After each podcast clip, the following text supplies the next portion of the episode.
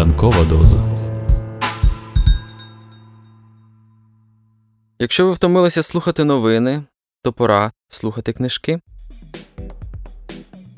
Літературний подкаст Ранкова доза це спільний проект Української правди та Українського інституту книги. Щоранку, о 8 годині, відомі митці, письменники, політики, блогери та спортсмени розкажуть вам свою улюблену літературну історію.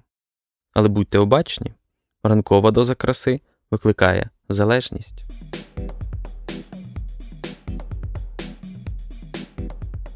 Владислав Віченка, письменник. Риб'яча кров Іржи Гаїчика, роман про зраду, дорослішання і втечу. Невеличке чеське село планують затопити заради будівництва ГРЕС. Місцеві жителі проти, але далеко не всі збираються боротися. Головна героїня бореться, намагається влаштувати своє життя, а потім тікає, щоб повернутися. Тиха, але потужна проза, де за кожним героєм цілий світ.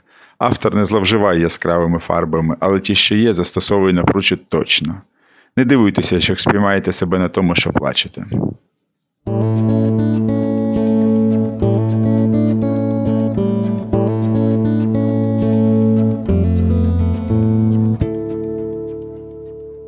Іржі Гаїчик Риб'яча кров. Села, що опинилися в небезпеці, не мають у цьому романі назв, але вони існували насправді. Люди в романі мають імена, але це насправді вигадані персонажі. Я сиджу в купе потяга Прага Чеське Будеєвіце. Від станції табор зовсім сама самісінька. Над головою на поличці для багажу моя подерта темно-синя валіза на коліщатах, на ручці якої ще й досі хитається папірець із аеропорту в Роттердамі. Нарешті трошки самоти, коли я можу дістати з гаманця складений аркуш паперу зі стовпчиком імен, видовжений білий аркуш для нотаток, дещо схожий на рахунок у ресторані, у лівому верхньому куті кольоровий логотип голландських авіаліній. У літаку я записала його великими друкованими літерами, згадавши при цьому Фредеріка. Що б він на це сказав? Ця богемна, хаотична чешка, із якою він мучився вже чотири роки, і раптом отаке він, який у всьому дотримується системності і скрізь визнає порядок. Коли ми йдемо за покупками, у нього в руках саме такий аркуш і ще й ручка. Він кидає товари у візок і водночас викреслює пункт із свого списку. У кишенці сорочки він носить калькулятор і обчислює вартість купленого, аби біля каси його ніщо не могло здивувати. І саме так робитиму тепер я, кажу собі і проводжу очима по аркушеві згори вниз. Я викреслюватиму імена. Усіх із цього списку я хочу побачити, поговорити з ними, подивитися їм просто в очі, що б не сталося поміж нами колись. Тато, Гонза, Анна, Мілада, Зденник, пан Тушл, докторка медицини Брейхова, пан Бертак, Хозе, Надя, Петр, Оліна. Усього дванадцять імен, дванадцятеро важливих людей із мого минулого. Я зупиняюся на останніх двох і розмірковую, чому я написала їх аж наприкінці. Підсвідомо? Я відсунула їх, заховала їх на сам кінець. Я охоче милуюся пейзажами південної Чехії, що пролітають за вікном, і згадую вчорашній вечір. Ми з Фредеріком відкорковували пляшку вина на прощання. Ми пили в ліжку, і я жартувала, що тепер він цілий місяць матиме спокій. Мабуть, близько двох тижнів перед відльотом він не слухав нічого іншого, окрім історій та легенд нашої родини. Я вже дратувала його цим. Одного разу він навіть напустився на мене. Невже я справді думаю, що проблеми в родині були виключно в мене і більш ні в кого. Мовляв, це ж нормально. Тобі здається нормальним, що свого рідного брата я не бачила вже понад 20 років. Я повторюю це запитання вголос у порожньому купе. І ще раз нагадую собі основні правила цієї подорожі, які я встановила перед відльотом. Правило перше говорити правду завжди усім і за будь-яких обставин. У що вже гратися в 41? Від чого ховатися? Тоді не варто було б і повертатися. Правило друге я не плакатиму. Хвилювання, смуток, навіщо? Я вже не маленька дівчинка. Останні кілька листів, якими ми з татом обмінялися, мене досить таки заспокоїли. Операція минула успішно, Вчора його мали б виписати з лікарні, а сьогодні ввечері я подзвоню в його двері. Усе складається, усе буде добре, кажу собі, вже вкотре й неспокійно кручуся на сидінні. Між тим сутеніє. Я стою біля вікна і вдалині бачу вогні міста. Я не була тут 15 років. Вагон хитається, я тримаюся за металеві поручні і роздивляюся місто, якого вже не пам'ятаю. Воно оточене супермаркетами, заправками і низенькими квадратними будівлями. Незабаром потяг із шумом зупиняється. Я тягну валізу за собою тунелем від платформ, навпроти будівлі вокзалу вивчаю розклад руху міського транспорту. До району Май тепер їздять інші номери, аніж колись. Я виходжу на кінцевій зупинці третього автобуса. Валіза постукає за мною коліщатами по плитках тротуару. Я стою посеред мікрорайону.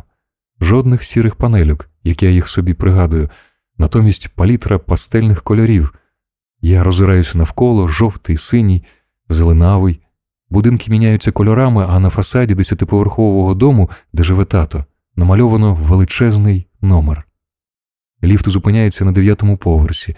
Я дзвоню в двері, вони прочиняються, і в них стоїть мій тато. На двох милицях зовсім сивий. Проходь, усміхається він. Я цілую його в щоку і обережно обіймаю, зачиняю двері, і ми стоїмо одне навпроти одного. Я вивчаю його обличчя, чи болить йому?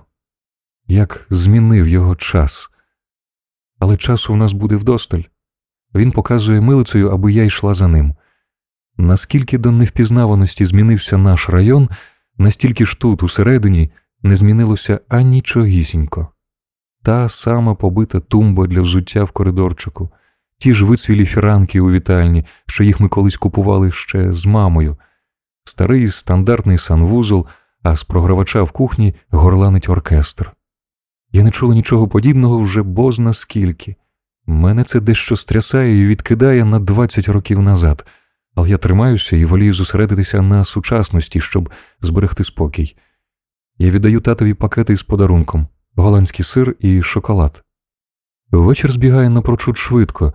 Ми говоримо про якісь практичні речі. Я запитую, чи призначила йому дієту і що мені готувати, коли буде перший огляд у лікарні, чи йому ще болить, чи вдома є всі ліки, і де найближча аптека, куди краще ходити за продуктами. Дивлюся, що в холодильнику. Він каже, що не голодний, але я ще біжу з торбою до магазинчика. Це буквально 100 метрів. Я повертаюся за півгодини. Він сподівається на добру їжу після лікарняної бурди. Сподівається, що я на ньому не експериментуватиму і не готуватиму якісь голландські викрутаси. Ми сміємося. Я все ще не можу призвичаїтися до його обличчя, яке так змінилося за ці роки. Глибокі зморшки, рідке волосся, змарніле обличчя. Він, мабуть, має таку саму проблему зі мною. Я, звісно, нещодавно надсилала йому в листі нашу з Фредеріком світлину, але він також дивиться на мене, ніби на когось малознайомого, кого знав колись дуже давно. Якби ти приїхала з цим своїм, я б навіть не зміг із ним поговорити. Каже він до Кірилова, а я розповідаю, що вже навчила Фредеріка говорити чеською, натомість сама вчуся від нього голландської. Зрештою, роблю нам бутерброди. Він сидить на кухні з першої милиці облавку. На шафі світлина в рамці. Мама й тато. Десь років із 20 тому їх сфотографовано біля нашого колишнього дому в селі. На мене це не справляє жодного враження, і я потай пишаюся, що дотримуюся своїх правил. Після вечері я розкладаю речі, раптом відчуваю втому. На сьогодні вже забагато всього. Кажу про це татові, лізу у ванну і пускаю на себе гарячу воду з душу. Я спатиму в дальній кімнаті на тахті, де раніше була мамина швейна машинка. Кладу на постіль мобільний, перевіряю час, уже десята. Швидко пишу повідомлення Фредерікові, я зовсім про нього забула. Перш ніж загасити світло, витягаю з гаманця аркуш, ручкою ставлю галочку навпроти напису Тато. Вимикаю світло, заплющую очі і посміхаюся тому, як легко все пройшло. Перш ніж заснути, кажу собі, що час все залікував і інші подібні дурниці. Я тиняюся площею Будейовіце, усе не так, як було колись, перукарня, де мене востаннє перед поїздкою до Англії стригла Надя. рибний ресторанчик на розі, куди ми студентами ходили після вечірок на рибний салат, замість нього бутік зі спортивним одягом. Я пройшлася центром і зазирнула в усі перукарні, але Наді ніхто не знав. Я наївна, кажу собі, бо зна, де вона тепер через 15 років. Гріюся біля фонтана на сонці пізнього вересня. Перш ніж пішки чалапати назад на район, я ще навідуюся в книжковий магазин. На полиці повні книжок, розставлених за іменами авторів, шукаю літеру Г. Стрибаю від радості, витягаю важку книжку з помаранчевим корінцем та ілюстраціями Йосифа Лади на політурці, пригоди бравого вояка Швейка, нове видання.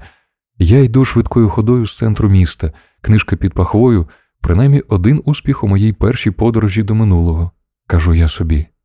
Незабаром одинадцята година, найкращий час готувати татові обід. Ввечері ми сидимо у вітальні. Моя валіза вже порожня. Я заповнила шафу в кімнаті, де сплю, випрала першу частину білизни, пралка в тата порівняно нова. Я пройшлася квартирою, як для господарства старого вдівця з прооперованим та зостигновим суглобом, усе не так і погано. Я змащу руки кремом. Завтра помию вікна, кажу я, а тато переймається, що я якась худа і допитуюся, чи добре я їм. Поки що ідилія. Я починаю розмову про Гонзу. Де він взагалі і як, чи є в тата про нього якась інформація? Я не бачила його з. Я замислююсь із 1986 року. Хитаю головою, самій важко повірити. Тато сидить, ніби язика проковтнув, ані пари з вуст не реагує на запитання. Про Гонзу ми тут не говоритимемо, зрештою вичавлює він. Я дивлюся йому просто в вічі, намагаюся говорити спокійно і згадую про свої обіцянки дані задовго до повернення сюди. От саме про Гонзу ми й говоритимемо. Я стежу за його здивуванням, за тим, як змінюється вираз його обличчя, воно червоніє і набухає, риси стають гострішими, дивна якась гримаса, він дивиться вбік. Я не звожу погляд. Раптом він робиться сам не свій. Що це таке? напускається він на мене. Ти вчитимеш свого старого тата, говоритимеш, що я маю робити, чи що. Він весь напружений, руками стискає милиці, ніби хоче звестися на ноги і кудись утекти. Я не хочу тобі говорити, що ти маєш робити. Я лише хочу поговорити про нашого Гонзу. Він відводить погляд, вражений. У мене все кипить, усе, що було заховане десь на споді. Це було схожим на прекрасне повернення блудної доньки до батька, який завдяки мудрості своїй і старості з усім змирився. Я вже не кажу нічого. Намагаюся зберігати спокій, але в моїй голові спливає мені байдуже, татку, навіть якщо я тебе остаточно втрачу. Якщо викинеш мене зараз геть і винаймеш замість мене якусь покоївку. Я через 15 років приїхала не задля того, щоб знову тупцяти по колу, щоб поводитися так, ніби нічого й не сталося, і кружляти довкола усіх цих тем із минулого, як біля вогню. Якщо хочеш, можеш із цим померти, із цим мозолем, який зробився в тебе на серці. Тягай це й далі в собі, якщо інакше не можеш. Потім не витримую. Він дивиться у вікно і з дивно нерухомим виразом обличчя я ковтаю слину. Тату, я дуже люблю тебе, завжди любила, і знаю, що ти завжди хотів для нас тільки найкращого, що для всієї родини ти завжди робив усе, що міг.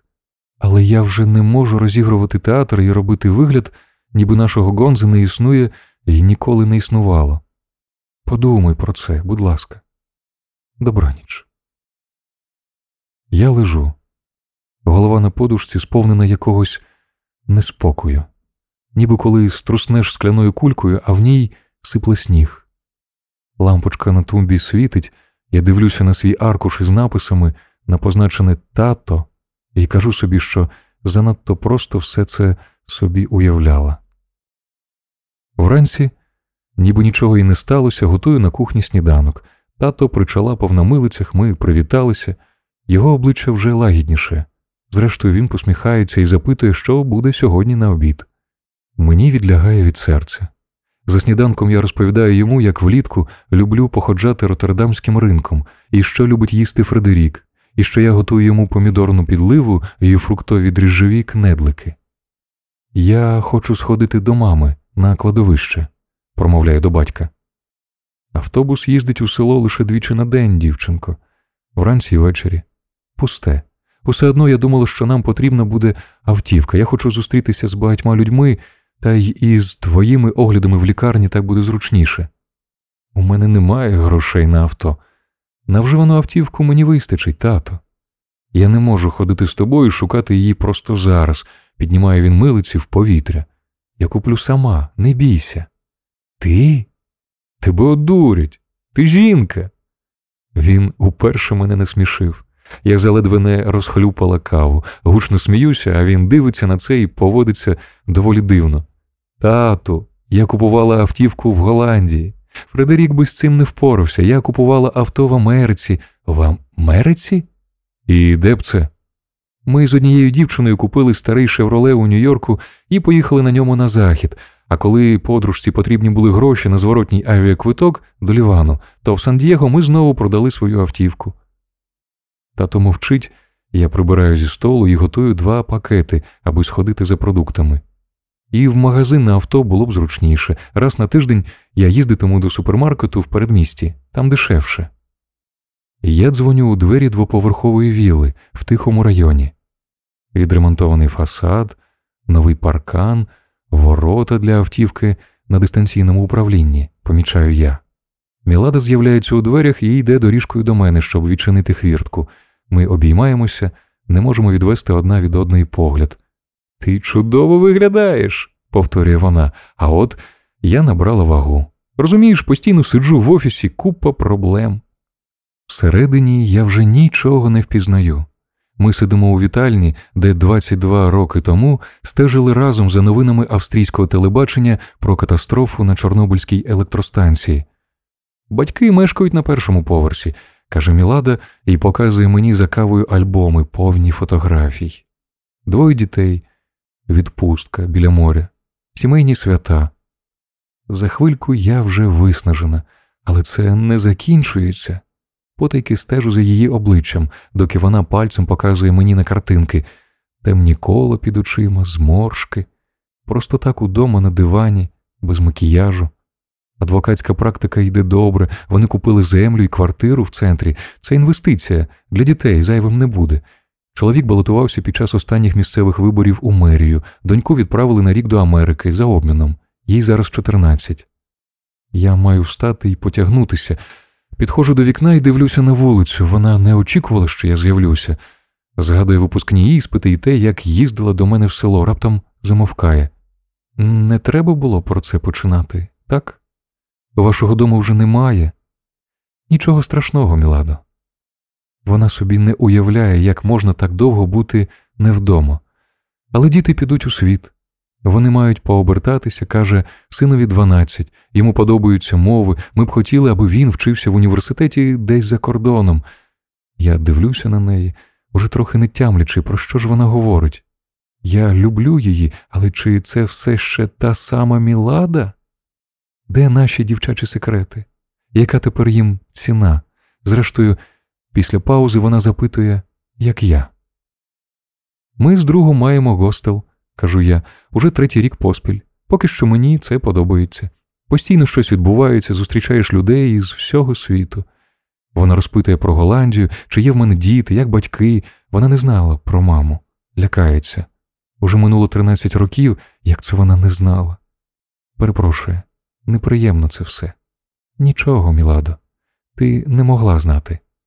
Переводжу розмову на інше. Мілада підтримує, уже знову щось оповідає, а мені вже хочеться на двір. І в мене є гарний привід. Я мушу готувати татові, кажу, але я тут буду цілий місяць, можемо побачитися ще. Вона захоплено киває головою. На сходах мені спадає на думку запитати в неї ще й про авторинок. Коли кажу їй, що шукаю стару автівку, вона бере мене за лікоть. Візьми мою, Гано, у нас дві, і моя все одно весь час стоїть у гаражі. Чоловік купив її мені два роки тому. Я вагаюся якось дивно ось так позичати авто.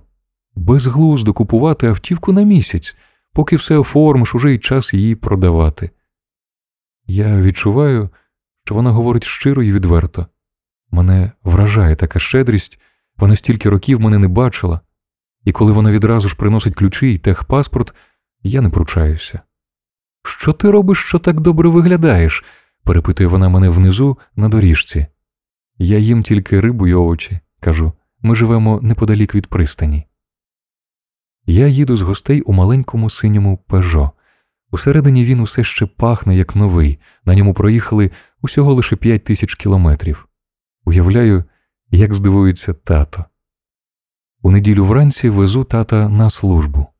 Коли вони з мамою після переїзду з села шукали костел тут, у місті, то обрали цей у напрямку до лікарні ліворуч на галасливій вулиці. Я розчиняюся в сильному звукові органу.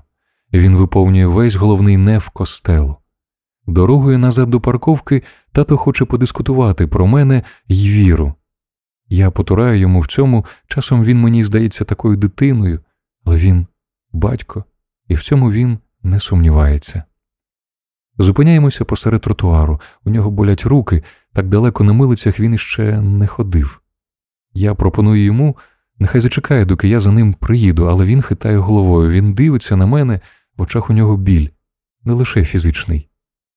Я не зміг вас виховати у вірі, жодне зі своїх дітей.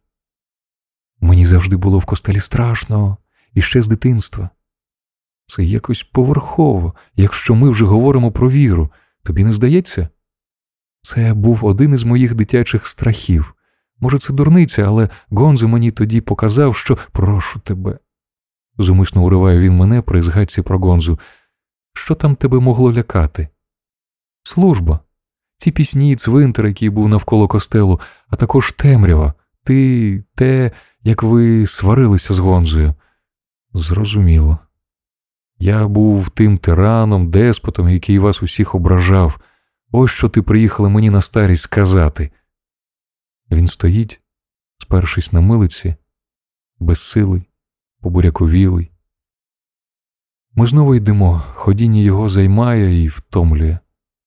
Дорогою до автівки ми більше не говоримо. Вдома я готую для нас обід. Тато вмикає програвач із щонедільним оркестровим концертом від чеського радіо.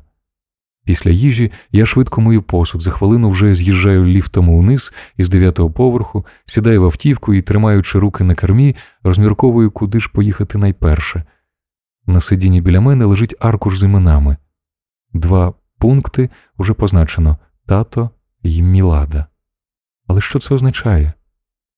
Я дивлюся на список і маю дивні відчуття. Я уявляла собі все якось простіше, але дурницею було, мабуть, взагалі щось уявляти, втішаю себе, заводячи мотора. Я заправляюся на глибокий, потім їду в центр, п'ю каву, стільці й столи все ще на тротуарі, досі тепло і світить сонце. Я запитую офіціанта про лікарку Брейхову, але йому приблизно 25, і він її не знає.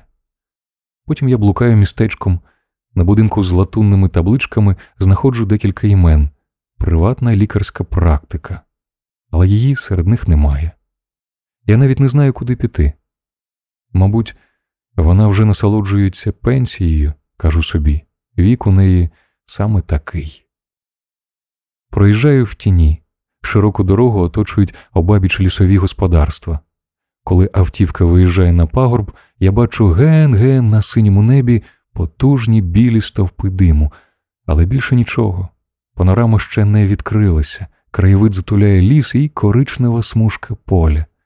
Перш ніж я встигаю побачити горизонт і виїхати на відкриту місцевість, повертаю праворуч, і за хвилинку мене знову вбирає тінь лісу.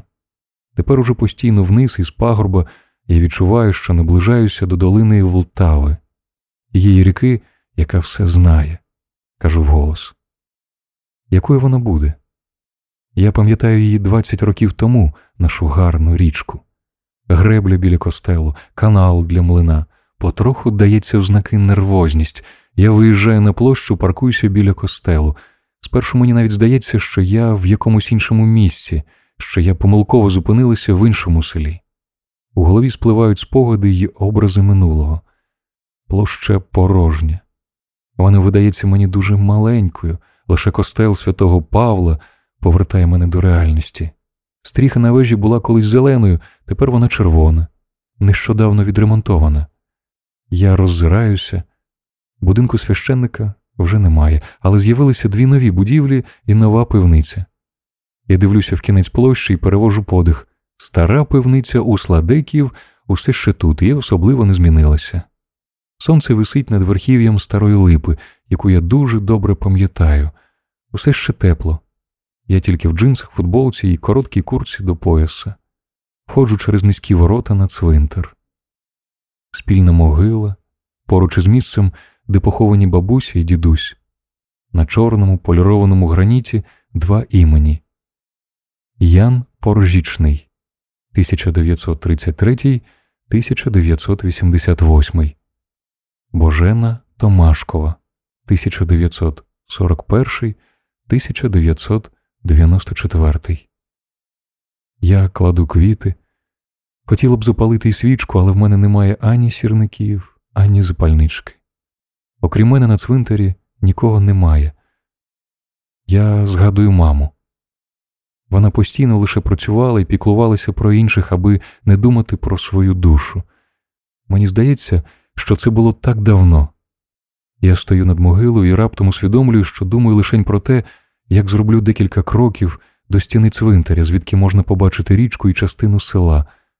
Ще хвилинку це відкладаю, але потім врушаю доріжкою поміж могил, ліворуч бачу низький морг і вже стою біля стіни.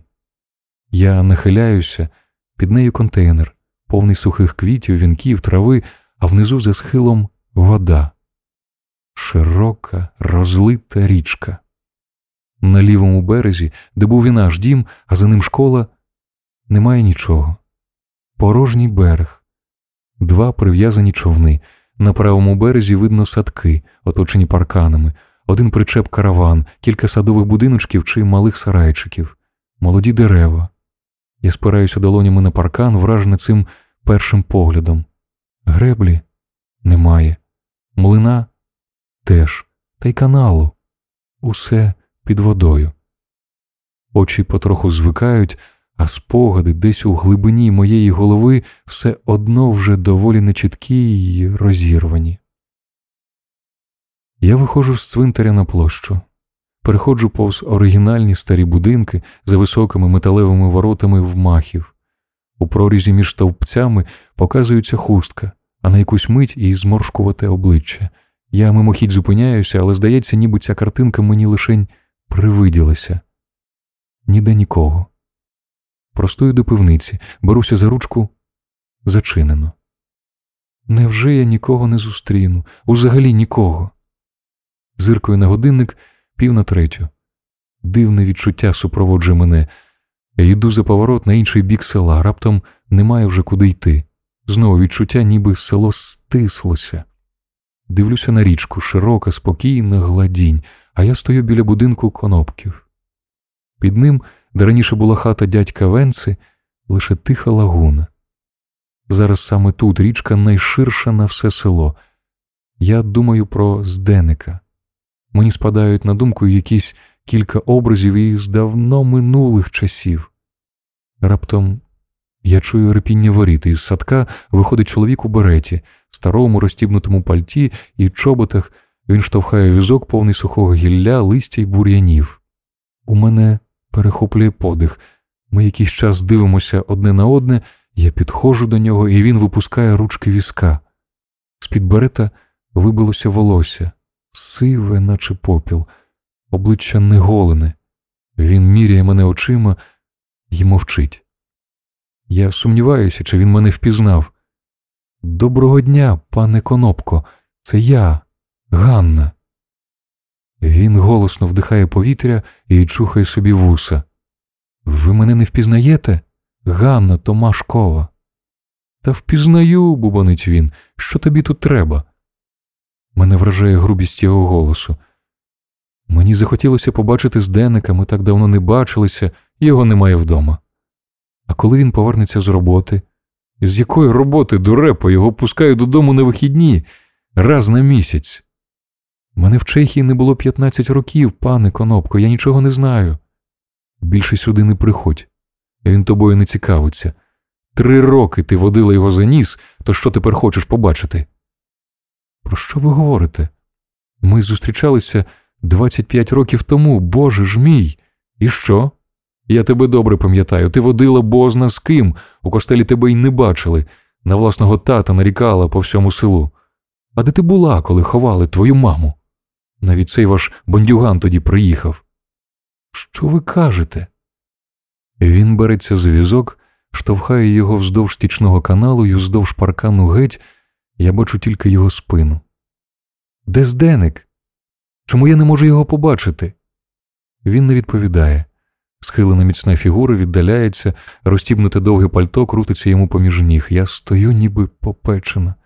Усе це сталося за кілька секунд, і тепер уже немає куди далі йти. Я вже біля навскіз перекресленої червоними позначки з назвою села. Я повертаюся навколо нікого немає. Повільно йду назад на площу, а в голові мені лунає цей діалог, хоч не хоч я повторюю його знову і знову. На таке ти не очікувала, дівчинко. Звісно, що ні, відповідаю сама собі. Якби знала, що тут на мене чекає такий холодний душ, то радше б не повертала на горі, а їхала б далі до самої електростанції і пішла б там на екскурсію про ядерну електроенергію. Учора тато казав мені, що люди їздять туди на екскурсії. Я наближаюся до автобусної зупинки під липою. У старому двоповерховому будинку вже немає магазину, вікна забиті дошками. Я ловлю в кишені ключі від автівки, коли раптом чую за спиною гуркіт мотора, який стає дедалі голоснішим. Я не повертаюся, але трактор із кормовим причепом зупиняється біля мене. Двері відчиняються, чоловік за кермом дивиться на мене і трошки усміхається. Він великий, обличчя повне, волосся вицвіле, росле тіло одягнене в зелений комбінезон. Я ж кажу собі, цю дубцю я звідки знаю. Він нахиляється і вимикає мотор. Хозе, це ти? Я вже думала, що не зустріну тут жодної живої душі. Я застрибую до нього в кабіну. Це сучасний великий трактор із велетенськими колесами такого ж зеленого кольору, як і його комбінезон. Усередині краще, ніж у моїй позиченій автівці. Хозе запалює цигарку, ліктями спершись на кермо. Та синя 206 біля костелу твоя, так? Він спокійний і розмовляє зі мною так, ніби ми востаннє бачилися тиждень тому. Я потроху заспокоююсь і сподіваюся, що ця зустріч буде приємнішою. У тобі вже центнер, так? Ще й більше. Зате ти не єси нічого, ходюща, наче свічка. Я вивчаю вираз його обличчя. Спочатку здавалося, що він радий мене бачити, а тепер я бачу стриманість і тінь недовіри в очах. Мене дивує, що він знає, що я довго була за кордоном і де саме. Виявляється, часом він зустрічає тата, коли той приїжджає сюди на цвинтар. Я розповідаю йому про свою зустріч із конопкою. Конопка завжди був ідіотом, махає рукою Хозе. Так про нього і мій батько казав, погоджуюсь я. А що зі зденником? Уже п'ять років він на інвалідній пенсії, а останнім часом лежить у психлікарні. У мене щось стискається десь в області шлунка. Я намагаюся дихати глибше. Я запитую Хозе, як він, але він багато не говорить. Він одружився з дівчиною з сусіднього села, у них двоє дітей, хлопця звуть Йозеф, як і тата. Наступного року він уже піде вчитися. Скажи ще, як Анна. Я не знаю, багато років її не бачив, каже він, і похмуро дивиться поперед себе із висоти трактора, видно навіть хрест за стіною цвинтаря. А, Оліна, ти про неї щось знаєш? У неї теж двоє дітей. Ми зустрічаємося тут, на поминальні дні. Коли їх із мамою звідси переселили, вони пішли кудись у барак на болота. Так, недалеко від воднян. Вони й зараз там живуть.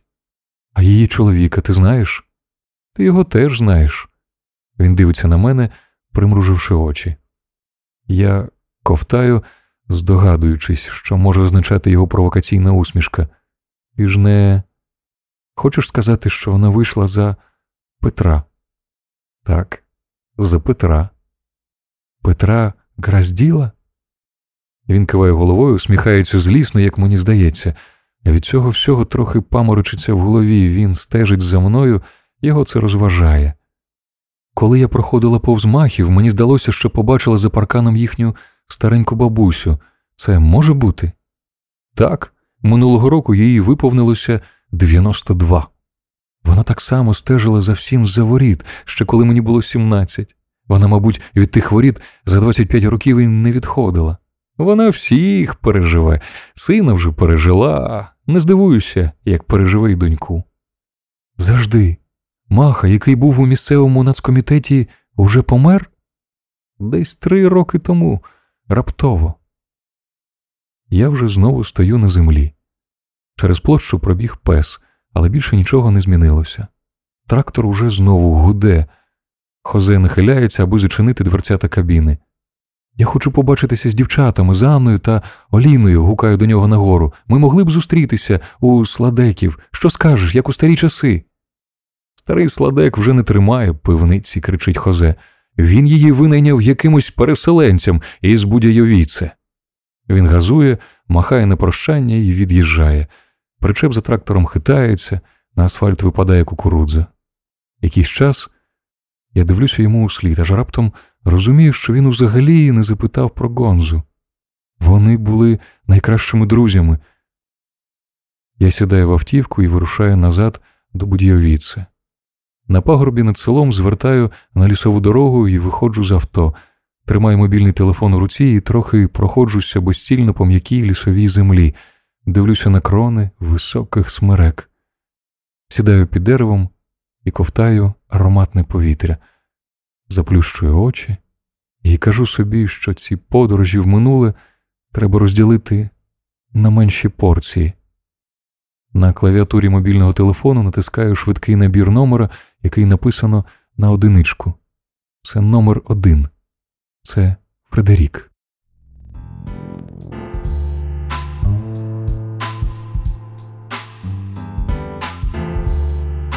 Літературний подкаст Ранкова доза це спільний проект Української правди та Українського інституту книги. Будьте обачні та обережні. Ранкова доза викликає залежність від краси.